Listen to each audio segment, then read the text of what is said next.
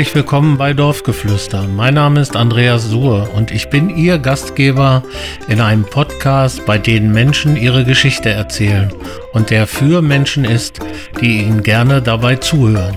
Dabei wünsche ich Ihnen jetzt schon viel Spaß.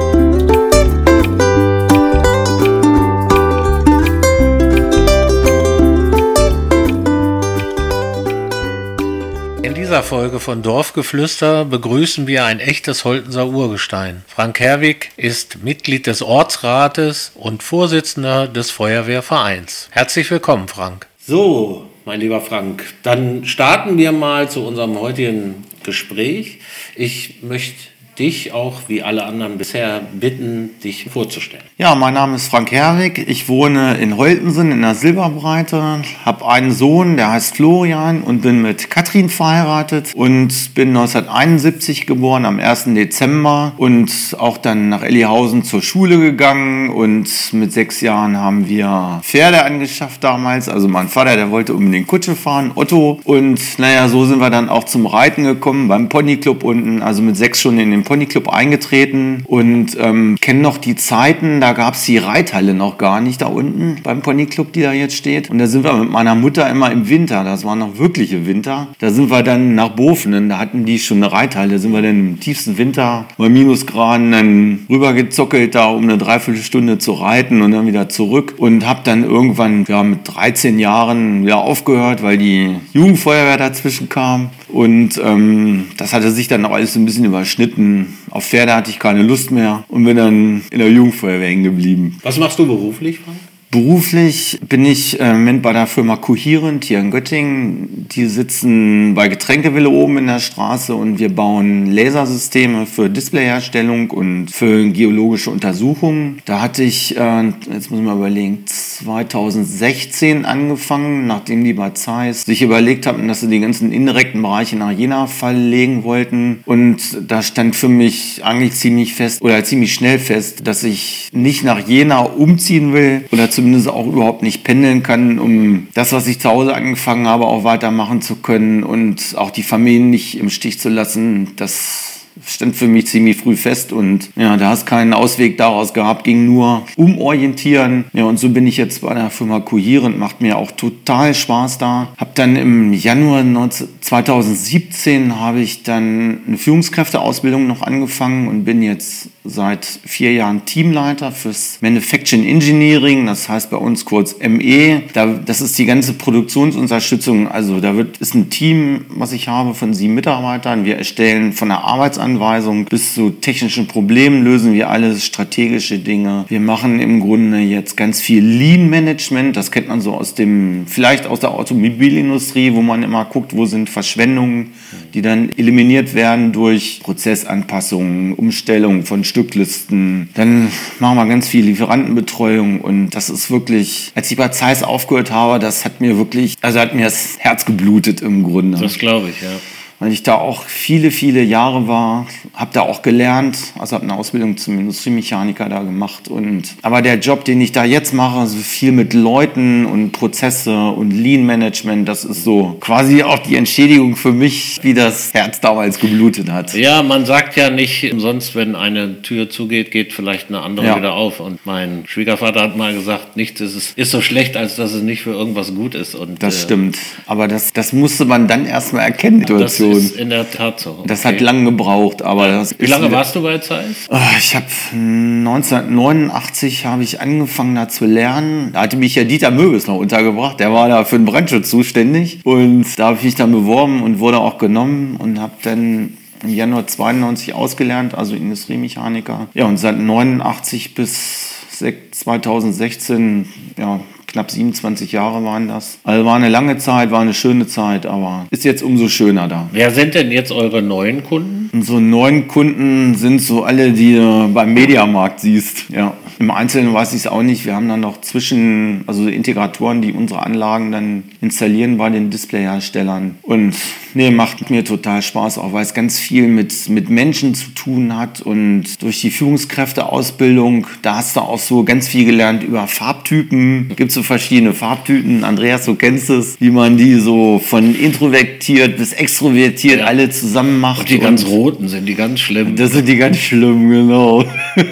ja. Und das ist halt meine Aufgabe da, das Team zusammen zu schmieden und halt die Aufgaben, die an uns gestellt werden. Also wir sind die Auftragnehmer im Grunde, sodass wir unsere interne Kundschaft in der Firma auch dementsprechend dann befriedigen und zum Wohl der Firma immer optimale Lösungen bereitstellen. Und das ist halt echt das Spannende. Auch dann hört mal, kündigt mal einer, dann musst du wieder Leute einstellen, also neue Mitarbeiter einstellen, gucken, ob die passen und auch ja wieder dementsprechend nachqualifizieren. Und vom, was ich mal gelernt habe, vom Drehen, Fräsen, Bohren, Feilen, ist im Grunde in meinem jetzigen Berufsbild überhaupt nichts mehr übergeblieben. Gar nichts mehr. Ich kümmere mich um das Team, um Lösungen, um Prozesse, um Lean Management, um ach, alles, was so um Produktion drumherum ist. Aber okay. total interessant. Ja, schön. Das freut mich. Wir haben im Vorgespräch ja schon gesagt, normal bist du gut für vier Folgen, Minimum vier Folgen. Denn du bist ja nicht nur der Vorsitzende des Feuerwehrvereins, sondern du bist stellvertretender Ortsbürgermeister, du bist in der Realgemeinde aktiv,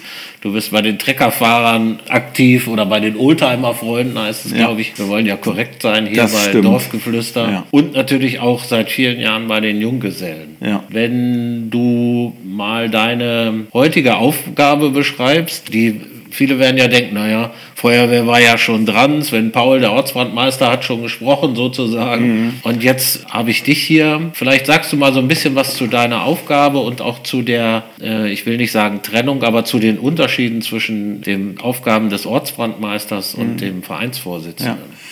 Ja, kann ich machen. Ähm, ja, im Grunde ist die Feuerwehr ist im Grunde also nicht geteilt, um Gottes Willen, aber das sind also zwei zwei Puzzleteile im Grunde. Das eine, die Aktiven, das ist so die, die kommunale Aufgabe, Brandschutz, Hilfeleistung und, und auch die, die Brandbekämpfung, das ist ja die, die Aufgabe der, der Kommune im Grunde, also Stadt Göttingen in dem Fall. Das heißt, die Aktiven sind in dem Fall auch dem Ortsbrandmeister, also Paule, unterstellt und der ist wieder dem Stadtbrandmeister unterstellt und der untersteht wieder ähm, der Stadtverwaltung. Also das ist so die, die eine Säule, die Aktiven und die andere Säule ist halt der Verein, wo die passiven passiven Mitglieder und auch die aktiven drüber halt organisiert sind. Und also um das ganze Feuerwehrtechnische, da, da kümmern sich ähm, Paule und Stefan drum. Stefan Beetz. Stefan Beetz, genau, richtig. Und stellvertretende Ortsbrandmeister. Das ist der stellvertretende Ortsbrandmeister, genau. Das ist im Grunde das Ortsbrandmeistergespann. Darunter gibt es dann auch noch einen Klamottenwart und einen Gerätewart. Das ist, das ist so die, diese eine Säule äh, kommunale Aufgabe, die, die dort von den Aktiven erfüllt wird. Und die andere Seite, die, die zweite Säule ist halt der Verein Verein, also das, sodass der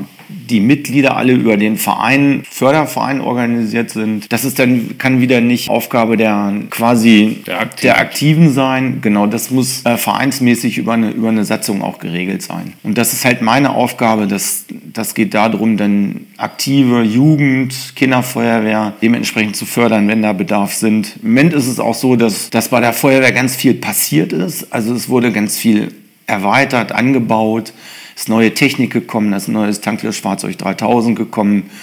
Und da ist im Moment so über, den, über die Förderung des Vereins etwas weniger zu tun. Trotzdem steht da hinten noch dran, äh, Kinderfeuerwehr, Jugendfeuerwehr, die Förderung. Ist mit Corona jetzt auch ein bisschen, ist auch im Moment letztes Jahr nicht viel gewesen, aber das wird sicherlich auch wieder kommen dann. Und da geht es dann halt um, ja, ist quasi die, die Geschäftsführung, also mit den beiden Kassierern, Jörg Wille und Jens Bethgar, mit den beiden Schriftführerinnen, äh, Birgit Ibendahl und Anja Thielbürger. Und natürlich auch mit meinem Stellvertreter, der, das ist auch Paule, zweiter Vorsitzender vom Feuerwehrverein. Und da geht es halt darum, dann ja, so dieses ganze Vereinsleben zu organisieren. Von Grußkarten zum Geburtstag, Beerdigungen. Wir müssen ja auch eine Jahresbilanz erstellen und das ist so ja, unsere Aufgabe, nicht nur meine alleine. Okay, ja, allein kann man das Nein. sicherlich nicht ja. alles bewältigen. Ja.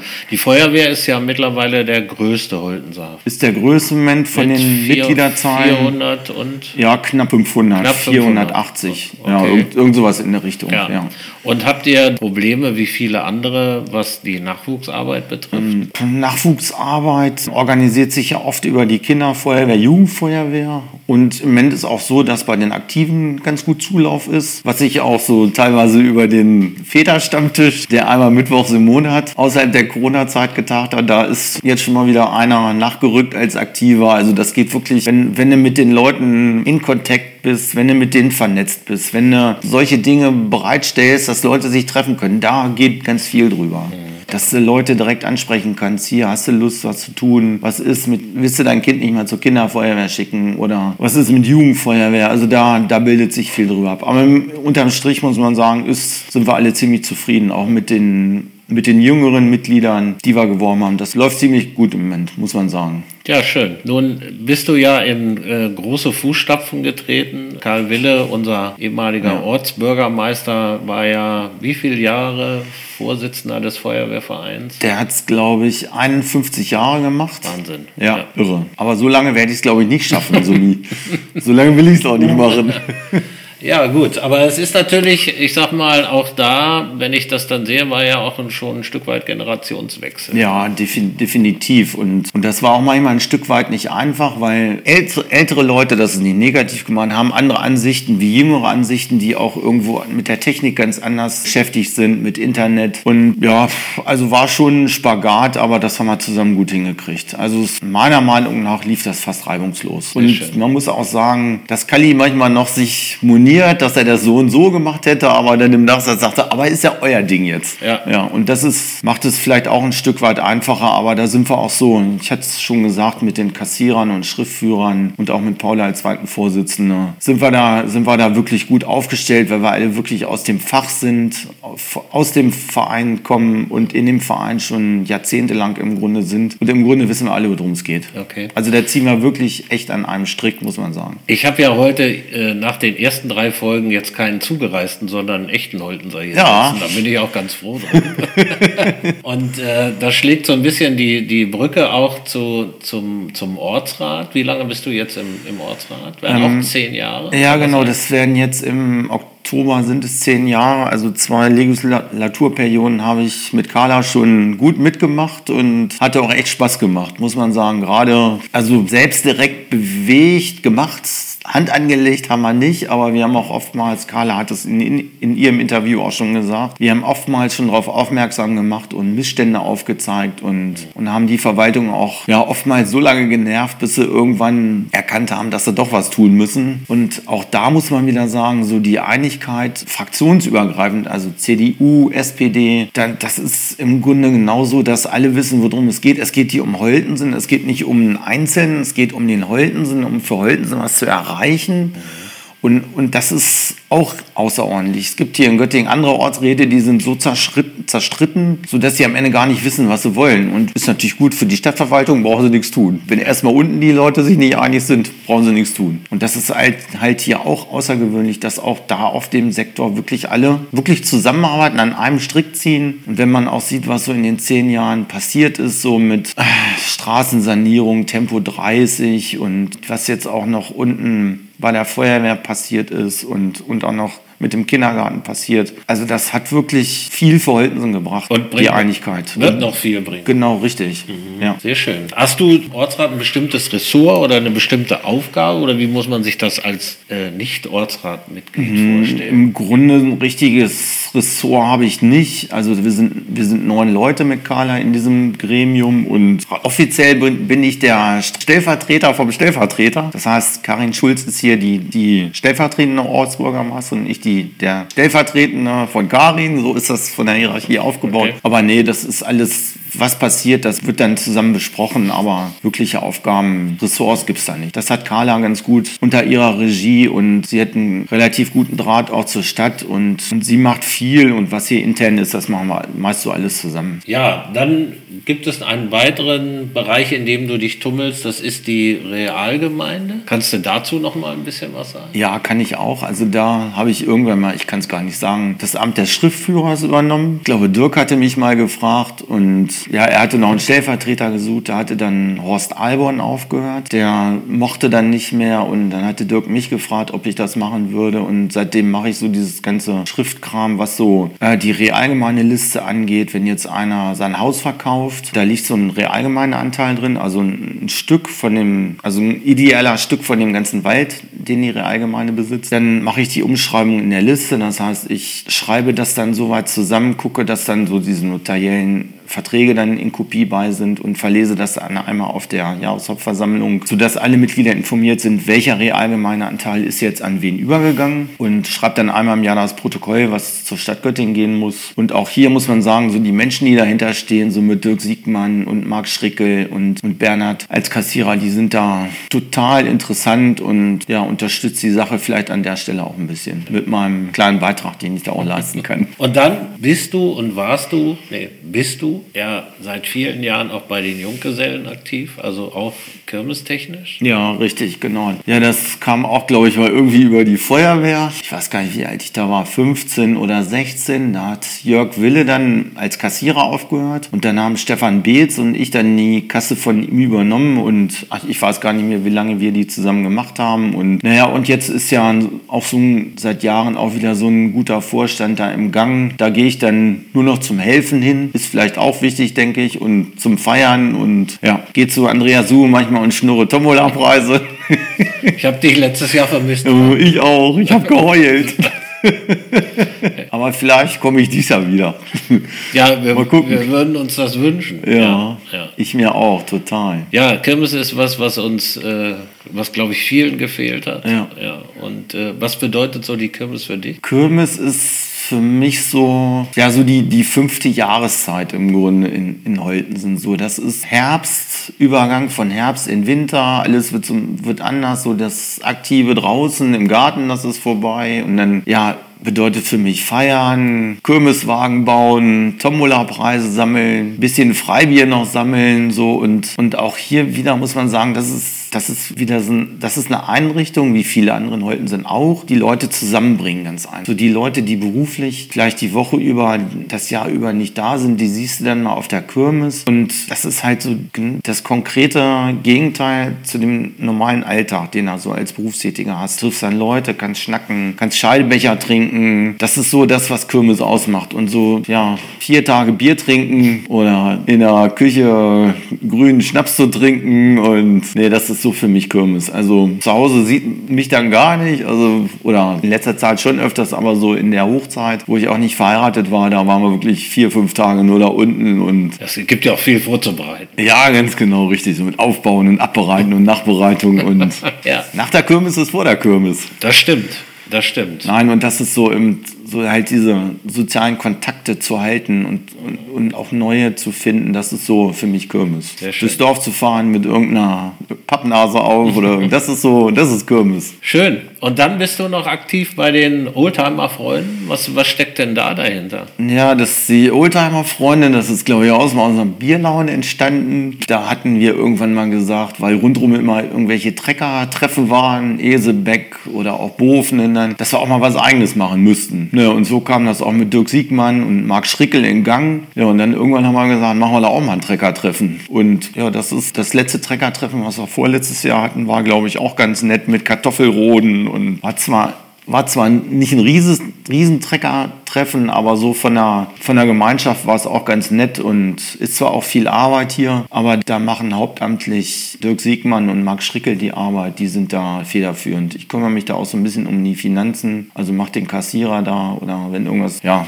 solche Dinge. Gibt es denn neben deiner vielen ehrenamtlichen Arbeit, die du tust, hast du noch Zeit für Hobby? Also, oder sind das deine Hobbys? So, so ein richtiges Hobby habe ich eigentlich gar nicht. Ich habe auch schon mal öfters dran rum überlegt, irgendwas als Hobby zu suchen, aber irgendwie so dieses Rummurcheln zu Hause, reparieren, renovieren, ich glaube, das ist mein Hobby. Ja, aber so irgendwie Bogenschießen, Schach spielen, nee, sowas tue ich gar nicht. Ja, das, ich meine, wenn man so aktiv ist, dann bleibt ja auch wenig Zeit letztendlich. Ja, das stimmt. Also so vor der Corona-Zeit, da war wirklich, ja, die Termindichte sehr hoch. Und deswegen habe ich jetzt eigentlich auch die Zeit in der Corona-Zeit total genossen, dass man eigentlich nachmittags frei war. Ich bin vormittags der Arbeit immer von Outlook getrieben. Also da reize ich einen Termin nach dem anderen und das genieße ich im Moment total, da wirklich frei zu sein, auch wirklich Dinge einfach mal zu machen oder auch sagen, ich mache es einfach nicht. Und aber so ein wirkliches Hobby, mein Hobby ist glaube ich das, was ich zu Hause habe. Ein bisschen Rasenmähen, hinten die Wiesen und habe jetzt auch einen, einen Schuppen gebaut und ich glaube, das ist mein Hobby. Ja, man muss ja irgendwas haben, wo man mal so ein bisschen, bisschen ja. abschaltet dann auch. Genau, richtig. Und mit Familie und Kind bleibt ja doch, bleibt man ja doch ein bisschen auf der Strecke,